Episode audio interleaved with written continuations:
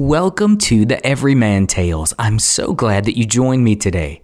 I am Everyman and I'm going to be your storyteller. And these stories are intended for bedtime, road trips, adventures, family time, and every time in between. They're intended for any age and every mind. Get ready to engage your imagination. Get ready for the Everyman Tales. 42 years. They had been married for 42 years. They couldn't believe it. And almost every year on their anniversary, they would hold hands, pull up into the parking lot, stroll down to the beach, and start their walk to the bottom of the Cape.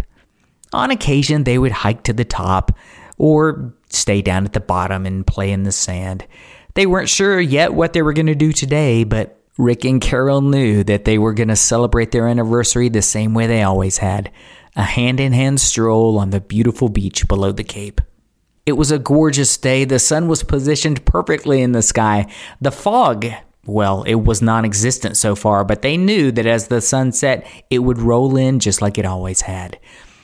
They did experience just a little bit of melancholy joy as they thought back over the years, spoke of the history that they had together in their marriage. It had not always been smooth sailing the way it would have been today on the ocean. Just like any marriage, it had taken hard work, a commitment to each other, and a love that spanned generations. But here they were, 42 years. They'd look into each other's eyes and smile. They'd squeeze each other's hands so often, but they would also be playful. As playful as you can be, that is, in an ocean that would turn your feet numb within seconds. They could always recognize the tourists when they would come. They'd be out there in their swimsuits and ready to get into the ocean until they felt the water. You could tell the locals because they were the ones in the long jeans and the sweatshirts, even on a beautiful summer day like today. Yep, Rick and Carol had a lot to be thankful for. They walked towards the bottom of the cape, and as they looked up the side of the mountain, they both seemed to catch at the same time something out of the corner of their eye there was a tree. It stood out from the others. They had been walking that beach for years, even decades, and the two of them stopped in their tracks. They looked up the side of the hill and they saw a tree. It was unique. The the color of the limbs stood out from the trees around it. It stood a little taller and it was perfectly symmetrical. They didn't say anything to each other. They just looked at each other with a cocked eyebrow and shrugged their shoulders and started walking toward the bottom of the cape. They spoke of their children, their grandchildren, the travels they had been on. Like every anniversary before, they had gone out to their favorite restaurant and enjoyed each other's company. And as they walked on the beach, they kept glancing up the hill at the tree. They both had the same thought, of course. Uh, maybe today we should hike up the trail and find that tree. It was a steep climb. They had done it before and they knew that if they engaged on it, the only way to get back to their car would be to turn around and hike right back down. But the going down part wasn't the hard part, it was the going up part. On their 15th anniversary, they challenged each other to see who could make it to the top first. They started at the same time, and Carol proved Rick a staunch challenge. She beat him by a good two and a half minutes. But they weren't going to be engaging in any such challenge today. They started strolling nice and easy toward the base of the cape. The beginning of it was probably the most treacherous part. Over the years, the erosion and multiple hikers had carved into the trail a little bit of a steep climb, one that was assisted by a rope bridge now, and they would have no problem climbing up that. As they got to the base of the cape, climbed up the rope bridge, and started making their way up the mountainside, both of them seemed to sense something different. There was an electricity in the air and a thickness to the breeze. It was almost as if it was holding them back, trying to push them back down the trail that they had just come up. The further and closer to the top they got, the stronger the thickness of the wind, the strength of its push, and the sense of electricity in the air became. Rick and Carol decided to keep pushing on. Having done this trail before, they knew what was coming. The rock bluff a couple of hundred yards up the hill that overlooked the ocean, the ocean had carved out a cave underneath, and they were able to walk to the very edge and look down into the ocean as it churned below them. It's beautiful. They both stood there for several minutes, but they couldn't shake the feeling of electricity in the air. They started making their way back up the trail. Sometimes they would see an occasional hiker, but not today.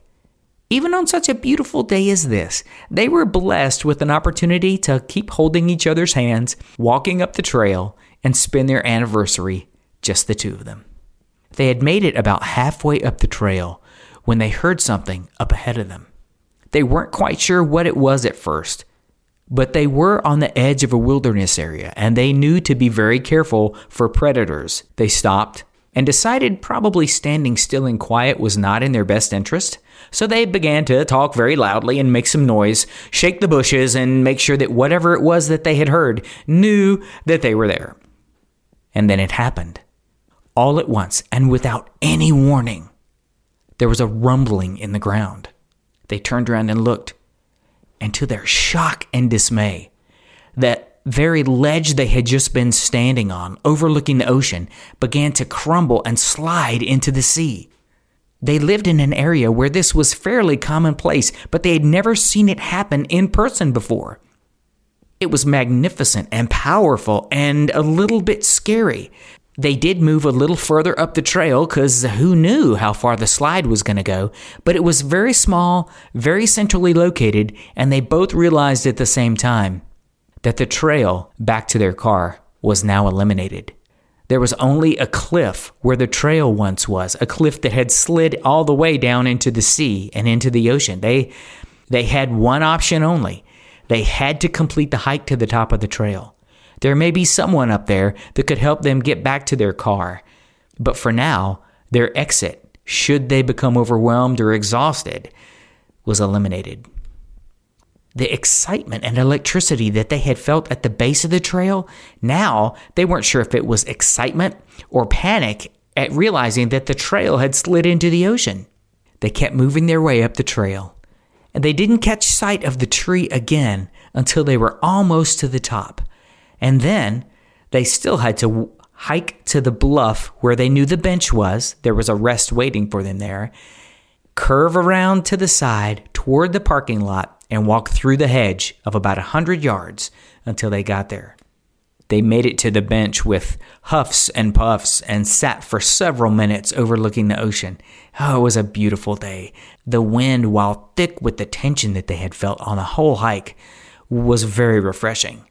The electricity of something different charged both of them. They'd been on this hike dozens of times before and had never felt anything like this. They started hiking toward the parking lot, squeezing through the hedge that was just wide enough for one of them. Walking in single file line, they came upon it at exactly the same time. It's something they had never seen in all their hikes before. The hedge was pulled apart, like a funnel pointing them into the woods. They didn't know what it was. But they did see what was just on the other side of the hedge that they had seen from the bottom of the cape. It was the tree a little bit different color than all the trees around it, and with the most unique symmetry of any tree they'd ever seen on the coast. They thought about exploring, about going to the tree. They could see from where they were the unique way that the tree limbs attached to the trunk. Smooth, like they'd been climbed hundreds of times before. They didn't know what to do, but they did know that the thickness of the wind was blowing them away from the tree now. It is as if it had changed direction from blowing them away from the top of the cape at the bottom of the hill to blowing them away from the tree now. They didn't know what to make of that, but they did know that they were exhausted. They did know that there was no going back down the trail now, and they knew that they had the rest of their anniversary to celebrate. Rick and Carol spoke with each other for a brief moment about coming back to explore the tree off the trail, but decided for now to just go enjoy their celebration. You've been listening to the Everyman Tales. I'm Everyman. Thanks for tuning in. So far, we've met Rick and Carol and Ellie. Who will we meet next time as they begin the interaction with the tree off the trail? Be sure to like and follow this podcast if you're so inclined. Again, thank you for listening to the Everyman Tales, and until next time, remember to engage your imagination.